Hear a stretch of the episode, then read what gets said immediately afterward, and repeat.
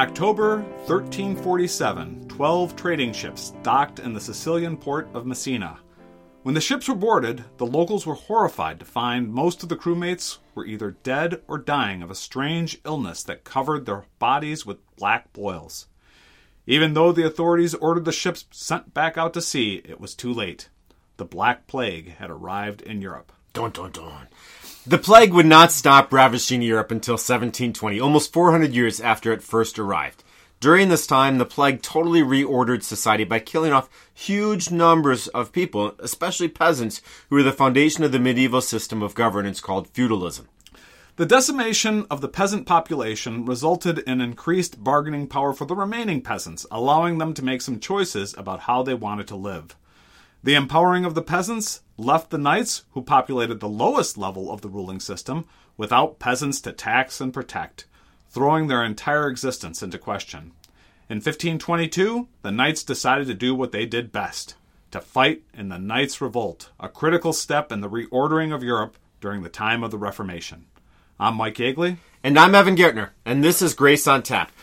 Grace on Tap is a podcast dedicated to the discussion on the history and the theology of the Lutheran Reformation, all over a nice cold beer. So, we spent a couple episodes talking about Thomas Munzer, at least the last episode. We, we really focused on Thomas Munzer. Um, and now, Munzer was Luther's student who would eventually go on to lead the Peasants' Revolt, but there are a few things we need to cover before we finish up with Munzer's story. So before we talk about the Peasants' Revolt of 1524 and 1525, we're going to explain the Knights' Revolt of 1522. Now, the Knights' Revolt of 1522 begins with the breakdown of feudal law in the 1400s. This is about 100 years before Luther. And as far as I can tell, this is now feudal law. I was actually I was I was looking this up, trying to understand what feudal law was, and I, all I found was I found a lot of information and basically the scholars disagree on what feudal system was because it's really all over the map depending So there's on, some basic things though. there are there are a few basic things So there's a lord who owns the land. and then there's a vassal who is given possession of the land by the lord and the vassal would would then promise to fight for the lord if needed and he might also act as a counselor for the for the for the lord he also was going to you know uh, and then there's the, the fief, which is the land itself. So you have a fiefdom; that's a just a piece of land. So um, So in all of our discussion, at the top of that pyramid would be a duke who would be the owner of all of his lands, except those lands which would be separated from him that would be owned by the Catholic Church. so and then the the barons would be the duke's vassals, and they would control huge pieces of land. And then the barons would give the land to the knights, who would do actual fighting for them. And So the Baron would be called upon by the Duke. Uh, his bannermen would have to come forward whenever the Duke needed a, a army. He'd call upon his barons, and then the barons would call upon the knights. And the barons and the knights remained loyal to the Duke because the Duke gave them land. Right. And and so and then the the knights actually were the ones who would manage the taxes of the people. They would also protect the people. They would keep the the people on the land safe from other knights from being attacked. Uh, so so the knights and the people had this sort of relationship that they were. You can almost think of this as uh, the state level down to the county, down to the township. Right, right. And so now the, we've mentioned that the Catholic Church also had huge pieces of land, And they used the same feudal system, and they would do it with, instead of barons and knights, they'd have cardinals and bishops. right, but it was still the serfs The people. the people, the peasants. who really bore the, the, the burden of you know of the taxing and the you know they were it was just a it was a rough life. But at least in the old days and before in the 1400s and the 1300s, you know, There's not a, in the 13s and 1400s. There's not a lot of movement of people. Things Right. stay pretty local, and so the knights had a fixed commodity of people that they could expect a certain amount of resources to come from. But as uh, the economy becomes more transitory, people are able to move around more. Um, the old system of of land becomes less a source of income for knights. Right. The, the the knights really get caught in a squeeze. But we'll talk about that in a little bit. The the interesting thing was that, and we've talked uh, when we talked about Leo, the uh, Pope Leo Tenth. Um, we talked about him loving to hunt, And I always thought, gee, there must be huge hunting lands out there. Well, in this, as I was doing my research for this, he really didn't. These lords, the lords of the land, really didn't care if they were, you know, they owned the land. And so if you were a, if you were a farmer and and a fox ran through your field, you might have the the pope and, and a whole crew of people Ride their horses through. kill all your co- crops. Because you don't have a lot of crops, so that little swath of land they ride through, that's your big land that you have. It's little to them, but to you as a peasant, it was a big swath of land, and they've just destroyed it. Yeah, and they would ride right through, and and this wasn't just the Pope. This was anybody, you know, uh, any of the lords. If if they wanted to go hunting, they could hunt on your land, and and all your work for your farming would be done. Well, and you still got taxed. So we're explaining why the peasants aren't going to like this system. But it's also key to understand the revolt we're talking about is the Knights' Revolt. The Peasants' Revolt is going to come up 1524, 1525. 1522, there's the Knights' Revolt. So, as we mentioned in the opening, the Black Plague attacked the feudal system at its core by killing off huge number of peasants that really really were the foundation of this entire system. So the remaining peasants become merchants, artisans. They move into the big cities to sell their goods and services. This is a time of transition for Europe from uh, The feudal system, the feudal system, uh, being uh, agrarian, to becoming more of a market economy. Yeah, and so these big cities become much more important, and you know, so you have uh, these people. They move out into the cities, all the peasants, and they start getting wealthy there. And, and Have you so- been to uh, when you were in Germany? Did you go to Leipzig? Yes. So part of the reasons Leipzig became a very large city is because it was uh, along trade routes, and people would come there, and, and that would be the time to trade your resources. And and people would even bring with them little miniature stoves or or little things and say, "Come buy this," and it'd be the great exposition of what to get in Europe. You'd go to Leipzig, and you might buy the the equipment that you need based on the little miniatures uh, that you'd see there. There's also good bi- uh, booksellers and things like that. But all of that happens in Leipzig around this time period. Um, Leipzig becomes an important city, not just simply because of the royal things that are happening there or the church things that were happening there, which used to be the only way a city would happen. Right. Right. Now Leipzig is an example of a city that grows because of the merchant class. Yeah, so you have this growing middle class, like in Leipzig and all many other cities in Europe. This this growing middle class that is really more and more powerful. And and what the what the lords, the high end lords, the the, the dukes and, and those guys, they realize, gee, I can just tax directly The trade. the trade. Now, so this makes it more difficult for knights to make a living off of the few remaining serfs on their property. Yeah. Because now the the market isn't built on the land, the market's being built on the trade, and the knights don't have permission to tax the trade. The knights have permission to tax the land, but not the trade. Right. And so what ends up happening is less and less people are living on the land. So now the knights respond. Well, the knights respond by capturing and holding cities hostage, and and they, they so that and then they'd say, well, you know, we're we're going to hold this city, such and such city, hostage, and And then the city will get released if they pay us money. yeah, Eh, So they figure out if we can't tax the trade, we can't tax the land successfully, we're going to just ransom the people. yeah. Uh, basically, the the knights are saying, listen, we're the warrior class, and you know, It sounds like the warlords of Afghanistan in a way, yeah, uh, you know, this is what we're good at, and we're we're going to go take care of this. kidnapping as a business. So, so you know, the princes respond by making it illegal for knights to engage in quote unquote private warfare. And So the only way the knights can battle is if they've been called uh, by a baron um, or by the duke. Yeah. They can't just make war by themselves. So when we were talking about the Diet of Worms, we we talked a little bit about Franz von Sickingen. Von Sickingen, he was a knight, and he saw himself as a sort of Robin Hood, defending the poor against injustices. He had even thought that um, he could help turn the tide for Luther, saying, Luther, you know, um, put your saddlebags on my horse and we'll go far. Yeah, yeah. So, so in 1513, uh, he took the side uh, of a citizen of the city of Worms uh, who was driven out of town. He attacked Worms with 7,000 men.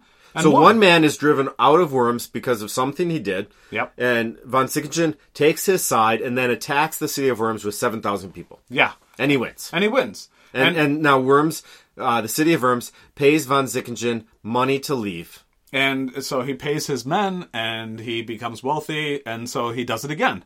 And He fought the citizens of Metz. right. So he Fought fought for the citizens of Metz. against the local government, and he won that battle too. Uh, to give you a sense, he was given 20,000 gold gilden um, and a month's pay for his troops. so it's But in the of- end, it's not so clear that he actually helped the citizens of Metz but he got pretty wealthy in the process, and was able to pay his troops. yeah.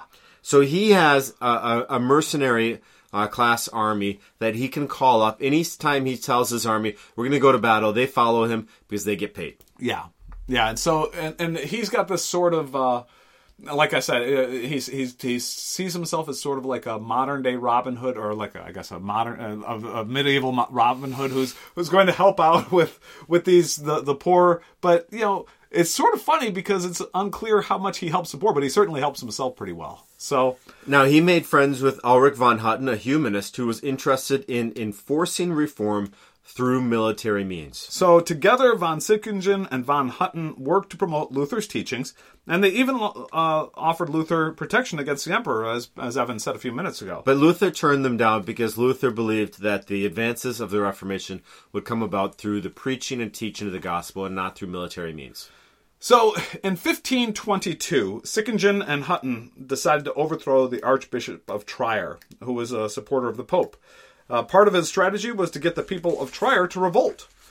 And so he thought, I will attack, and because the people feel so burdened when I enter into the town, they will all join me. Yeah, well, that didn't exactly he happen. misread the people, right? Yeah, the, the people never really revolted, and the So his winning plan depended on entering the city and gaining the firepower of the people. Yeah, and and you know the people are looking at it. They're saying, you know, you guys are sort of jerks. The archbishop's the sort of jerk. Why should I pick sides here? So von Sickingen and his men ran out of gunpowder after seven days, and they retreated to his castle in Landstuhl. Uh, Hutten escaped to Switzerland. Now, Sickingen thought he was safe in Landstuhl. He figured that he had about four months of supplies while he waited for reinforcements. Unfortunately, Richard of Trier, or the Archbishop of Trier, uh, and his allies were had much stronger weapons than Sickingen uh, expected. This was actually one of the first uh, uses of artillery in warfare. So heavy artillery is used, and the defenses of Landstuhl become weak within a week. Uh, Sickingen was wounded in the process. On May 7th, 1522, Franz von Sickingen uh, surrendered, and he died that same day. And then Hutten died of syphilis a few months later. So, you know, the, the feudal system was struggling for over a hundred years, but it finally came to an end with the deaths of von Sickingen and von Hutten. Von Sickingen is sometimes called the last knight, by the way.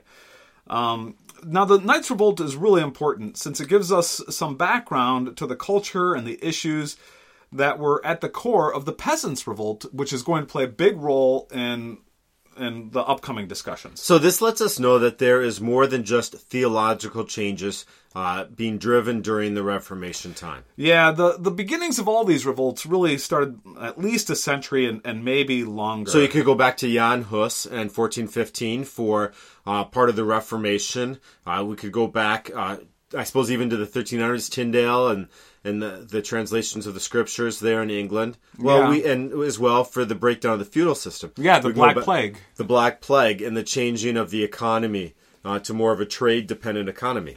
Now, as the as over that that hundred year period, what was happening was you know for a peasant there was a tax if you got married, there was a tax if you died. Uh, the the, the If you wanted firewood, the, the- yeah there was a tax to go into the forest. And if you wanted to go hunt or fish, you have to pay for that. You know, uh, if it, when when when somebody died, the, the, the, the knight would come and take your best garments, your best tools, your best cattle. It was it was really really rough on the peasants.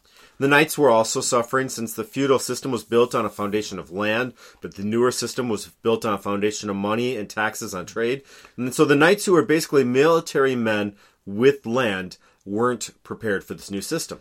So, as we mentioned uh, with the example of uh, von Sickingen, they responded by further abusing the peasants under their control, or uh, he tried to paper So von. Sickingen, he tries to bring rescue to the people by attacking cities and getting money. But generally, the knights are um, putting more burden, more burden on the peasants that are remaining on their land to the point where the the heavy-handed work of the knights is either going to break down in that the peasants are going to revolt against them or the knights are going to revolt at a level above them. Yeah. Somewhere the levels of authority are breaking down. Yeah, and it, well, it ends up being both of them revolt. So, um, We're going to finish by talking about the 12 articles of the peasants in Swabia. so all this pressure that you're seeing that the the knights are placing on the peasants really is important to understand the peasants revolt because they're really getting upset. They're really they're really carrying a heavy burden. And before we head into our beer break, we're going to take a couple of seconds here and talk a little bit about the 12 articles of the peasants, uh, peasants of Schwabia, and that'll give you a pretty good idea of what life for a common peasant was like in 1524. So, some basic things they wanted. They wanted to be able to call their own pastor and not have the bishop tell them who their pastor would be. they wanted to use tithes to care for the poor and to pay for the pastor. So the tithes supported the church, but they wanted the tithes to support the people. The, no, they wanted the tithes to support the, the church and whatever was left over to pay for the poor. Oh, okay. Um, and then freedom. It's, and I'm going to read directly from it. Therefore, it agrees with Scripture that we are free and will be and will to be so. It is not our intention to be entirely free. God does not teach us to live without rulers. So these all seem pretty reasonable to me. You know, Kind of Luther writing about the freedom of a Christian. sort of seem like that. They also wanted to have the ability to hunt, fish, and gather firewood from the forest without paying a tax. So there's quite a few more. We'll get into those after the beer break, but uh, let's take that beer break. So our, our, our beer break's kind of inspired. The peasants did not have a cakewalk in life. no, they didn't. and what is the name of our beer, Mike? Today's beer is Cakewalk Vanilla Cream Ale from Right Beer Right Brain Brewery, and I forget where they're. They're located in Traverse City, Michigan. Ah, there we go. It's our tr- second Traverse City brewery in a row. So um, now, Right Brain Brewery is sort of an interesting brewery. They they have their whole idea is to have unusual beers, and I'll tell you, I had to I had uh, I had to buy a six pack of this one, and so I, I had I had one last night, and uh, this is very this is an unusual beer. It, it's It's a cream ale, and I- I, I can taste that difference. It's a cream ale, and I could taste. It does taste like cake. It's the weirdest beer. It's it the does- corn, I think. It, it, tastes good though. You know. Yeah, the addition of the corn leads yields to a light, creamy feel in the mouth and uh, smooth but not sweet. Um, it it has a little bit of more of a. It's not as thick of a heavy beer as some of the beers we've drank. It, it's got a lightness to it, an airiness to it. Now in the in in the description they have here for the vanilla cream ale here, it says uh, an extremely light and approachable cream ale brewed with real Madagascar vanilla beans, and you can really taste that vanilla. Compared to real Tanzania vanilla beans, I'm not sure, but all right, Madagascar vanilla beans. Celebrate that. So so it does, but you can taste the, the vanilla. At least I can. Yes, Could- could- I can. You, that, that was uh, so it's very um. Now the thing is the the pub and the production facility is located at 16th Street in Traverse City, Sofo district. I don't I never heard of this Sofo. I guess I'm- That's high class uh, Traverse City right now, huh? Oh, is it? Yeah. don't. Okay. I, I don't know. Um, right Brains Pub has over 20 beers on tap at all times, and the electric, eclectic look and feel inside is popular with beer consumers of all ages. With over 150,000 visitors per year, uh, the pub is family friendly with a connection to the local community. Wow. That's So if you're in Traverse place. City, check them out. Uh, so let's uh, to Traverse City. That's I, I actually that's a that's a interesting taste. I like it. I actually like it, but it's uh it's a very light. It's a very light beer. Um, it's uh it's more of a summer beer uh, than than the, what we've been having lately. We've been having those heavy winter beers. Usually, So when life is going smoothly, you call it a cakewalk. When we brew a light and easy drinking cream ale with real Madagascar vanilla beans, we also call it a cakewalk. Okay. Okay. Well, this is a, a it's it's definitely a good summer beer. Um, it's uh, uh, we've been having a lot of winter beers lately. Those heavy heavy beers are typically more winter type beers. When you need to put the calories on and pad yourself with insulation against the cold That's winters. right. That's right. Yes. Uh, now, uh, back to our look at the peasants and knights and these things. We're going to spend some time looking at the 12 articles in detail because it gives you a sense of the human rights concerns of uh, the 1520s in which the Reformation is happening. So these are the peasants' issues with the way the knights and the lords responded to the changes that were taking place in Europe after the plague. Uh, they're really they're considered the first draft of human rights and civil liberties in continental Europe. Uh, for the people. Now, you could go back to the Magna Carta to look at the rights of, say, the baron versus the king. Well, that was in England. Yeah. This is continental Europe. Oh, I see. You added that word there. That's catchy. I missed that. Continental Europe. Okay. Yeah, I, I was a, I was a step ahead of you on that one. He- he's like, Evan's going to talk about the Magna Carta. I just know it. I probably should have said something about the Magna Carta. Yeah, this is a few years after the Magna Carta. So the gatherings in the process of drafting them are considered to be the first constituent assembly on German soil. So we're gonna. This is gonna be important, especially we're gonna have in a couple of episodes. We're gonna be covering Luther's response to these, and there's a lot of stuff going on all at the same time. Yeah, because Luther's response to the peasants' revolt, um, if you've seen the movie, uh, the Luther movie with Joseph Fiennes, is is kind of a.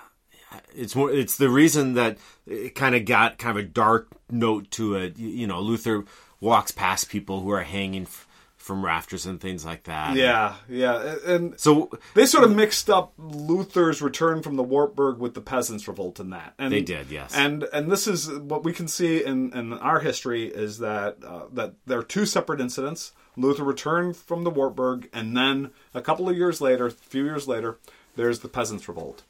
And and so you know what we're going to when when Luther actually we're going to go through Luther's response to the peasants' revolt. So we want, uh, and specifically, he's going to spend uh, on uh, write a, a, a paper specifically addressing the twelve articles of the Schwabian peasants. And so let's go through these and sort of calibrate our minds on this. And what I think we're going to find is, gee, that seems pretty reasonable. So, number one, every municipality shall have the right to elect and remove a preacher if he behaves improperly. The preacher shall preach the gospel simply, straight, and clearly without any human amendment, for it is written that we can only come to God by true belief. So that sounds reasonable, but we need to remember that the people didn't call their own pastors in the early 1500s. That's uh, that, and we talked about the investiture controversy about you know the whole idea of okay, who's going to install the bishops, who's going to install the pastors, and that was a big deal in I think the 1300s.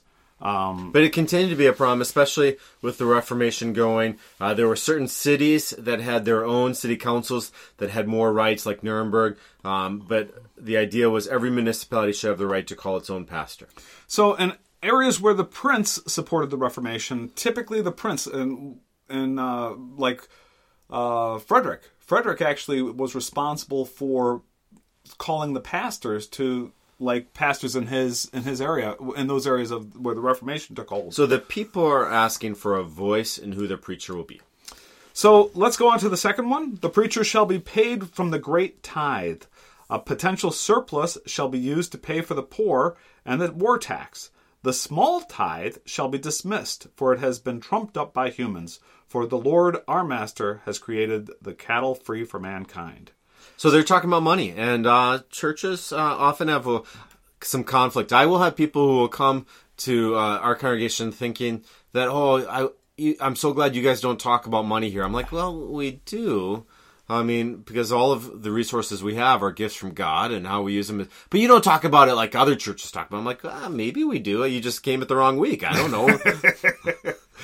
Well, the yeah, we, and and that's sort of the the you know the right here things get whenever you're talking about money in a church, you know, people get uncomfortable with that, right? now, this one used some terms, though, that people may not be familiar with, and that is the great tithe and the small tithe. So the great tithe, and I had to do some digging into this. The great tithe seems like it's, uh, and I I got this. It was actually the English, um, which I'm assuming I could find Maybe a paper. similar system. I'm, I'm hoping it's a similar system. Uh, And if anybody listening disagrees with us, feel free to write us an email and educate us. yeah. So, but uh, in uh, in England, they the great tithe was the tithe of grain, hay, and wood. And so what the past what the what the article is saying, what this second article is saying, is that the preacher would be paid for by ten percent tithe of the people's grain, hay, and wood. Now, the small tithe seems like it was a tithing of anything else, which would be locally agreed upon by the Lord. Interesting that the second article seems to ses- specify something about cattle Yeah. related to the tithe. Yeah, so I wonder if this was unique to Swabia, um, but it's, uh, or if it's common throughout Germany, they- or if it's. I, I think have the no hint idea. is they feel like they're being overtaxed. Yeah. And that the, instead of 10%, it's more like 20% that's happening. Yeah, yeah. Um, Number three. Uh, why don't you take that one? It has been practiced so far that we have been held as villein, which is pitiful given that Christ redeemed all of us with this precious bloodshed. The shepherd, as well as the highest, no one excluded. Therefore, it is devised by the scripture that we are and that we want to be free. So I had to actually look up Villein. Uh, and Wikipedia says uh, Villein is generally treated rented small homes with or without lands. As part of the contract with their landlord, they are expected to use some of their time to farm the Lord's demesne uh, or provide other services, probably in addition to to a rent for of money and goods.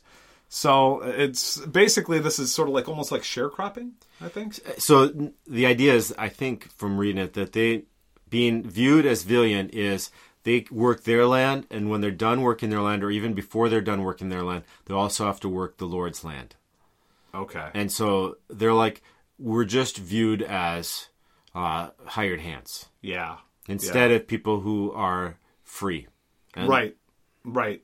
So, um, it says you know, so they're they're basically asking me fully free is what they're asking for. They're they're asking me, you know, and Because if they're paying rent for their land, then the idea is let the rent be enough, and don't make us also work a bunch besides it on your own land. yeah, the, like I said, I think the only thing I could think of that would be like in the early 20th century U.S. was like sharecroppers. sharecropping, yeah. Yeah, it's sort of that same dynamic of. You know, somebody having to work for somebody else and work their own land. It's just pretty, pretty and never being life. able to get out of the debt. Yeah, yeah.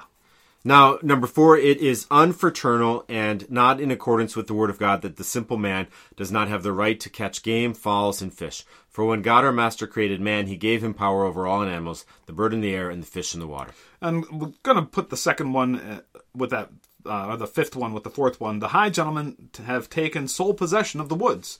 If the poor man needs something, he has to buy it for double money.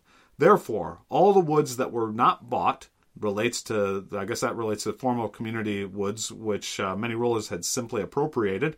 Uh, shall be given back to the municipality so that anybody can satisfy his needs for timber and firewood thereof. Uh, there was community forest, like a, say a state park, Okay. and the people would have had common access to that. Okay. And But that over time, the, feudal lords had appropriated that and started to call it private property. Yeah, uh, probably as the as as they needed more more money, they probably appropriated that, saying, you know, okay, we're going to tax this too. Then, and it's just one of this. So um, they now it's interesting. I mean, even today we don't have. I can't go hunting. Or They don't want to just go on people's private property, but what they've seen is what was community prop- and property has been relabeled. Right, right, right. So um, Number six, Number six is the matter of excessive services demanded of us sh- should be properly looked into, as we are only required to serve according to God. And then number seven is the nobility shall not force more services or dues from the peasant without payment. The peasant should help the lord when it is necessary and at proper times. So, excessive services and not forced to do more services is essentially trying to figure out their bargaining power. Uh, the peasants have no bargaining power, and so the lords just keep asking them to do things, and there's no negotiating position for the peasants. And so here they're trying to claim the negotiating position, not because they have more money or anything like that, but simply they're a child of God. Right. And that if you keep burdening me, keep in mind you're burdening a child of God. right, right. We are only required to do things as service according to what God has called us to do. Okay. Okay. So there's an individual right to say, if you ask me to do something, I get to think about it. I don't have to just do it because you are in charge of me. Yeah, yeah.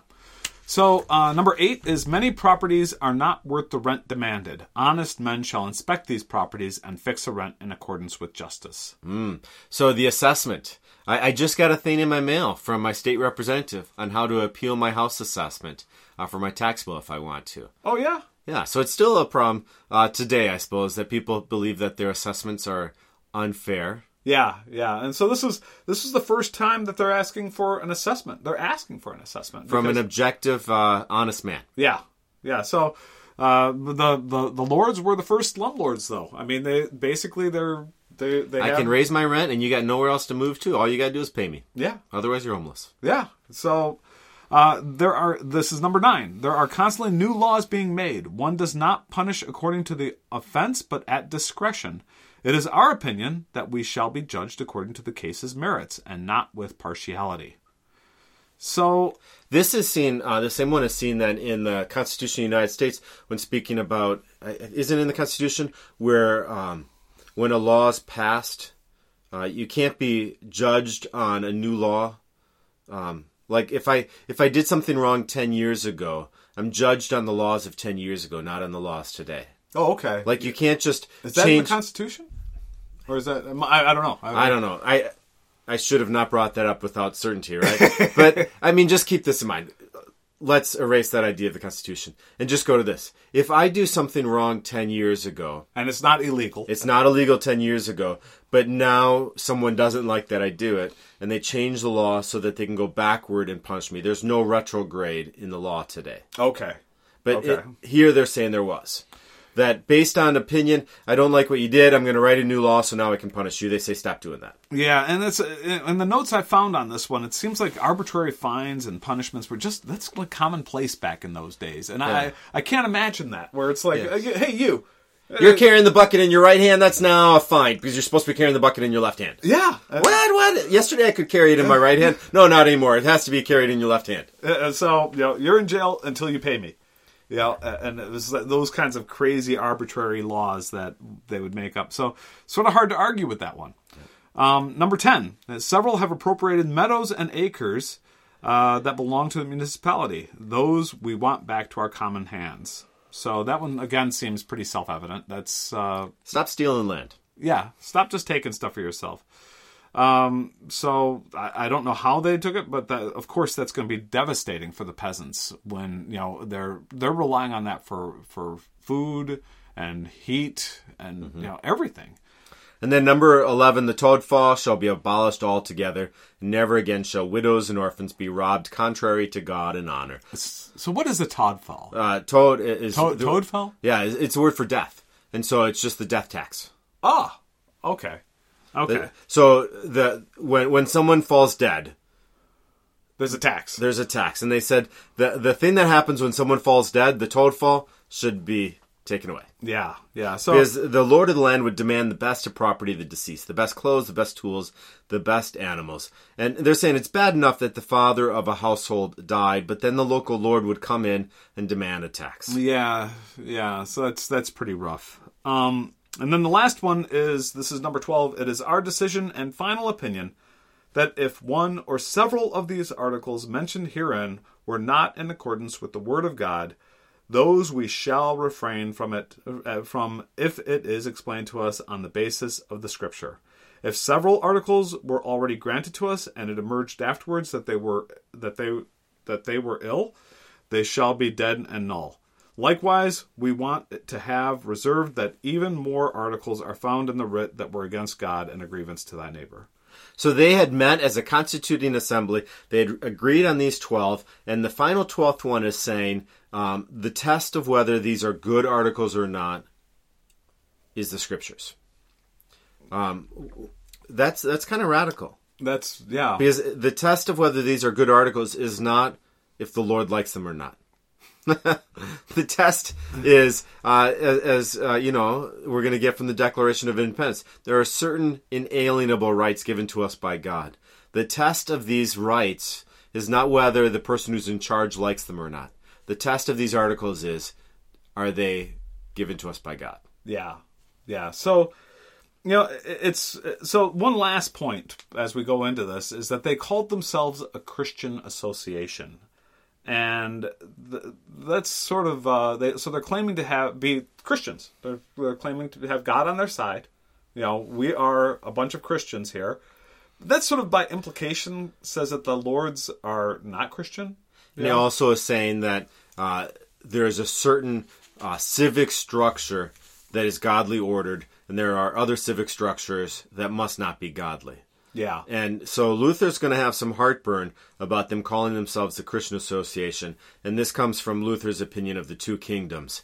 And really, that the kingdom of God uh, is both found in the rule of the state and in the rule of the church. The church is ruled by grace, and the state is ruled by the law. And that um, they're all according to you know God's authority. But really, the church and that name Christian um, should really be used inside of the kingdom of grace and not just for the kingdom of the world. Yeah, and, and that, like we'll see in, in an upcoming episode, is that Luther really does, like Evan said, he has real heartburn over this, this, this, this taking of the of the name Christian for an activity or a, a group that's acting in the secular realm. I don't think he would have had a problem saying that, you know, as people of this world, we have certain inalienable rights um, that are given to us by God. But if we start to say then that this advances the Christian message, I think that's where it gets iffy. Yeah, where where they, they sort of take it as okay, this is a proclamation of the gospel. Yeah, Yeah. and, and because Luther's going to say that the state is ordered according to God's authority, mm-hmm. but it's not that the state is the advancing of the Christian message. And when they start to call themselves a Christian association and attach these uh, 12 uh, articles of, of independence um, as Christian articles, that's where he starts to get.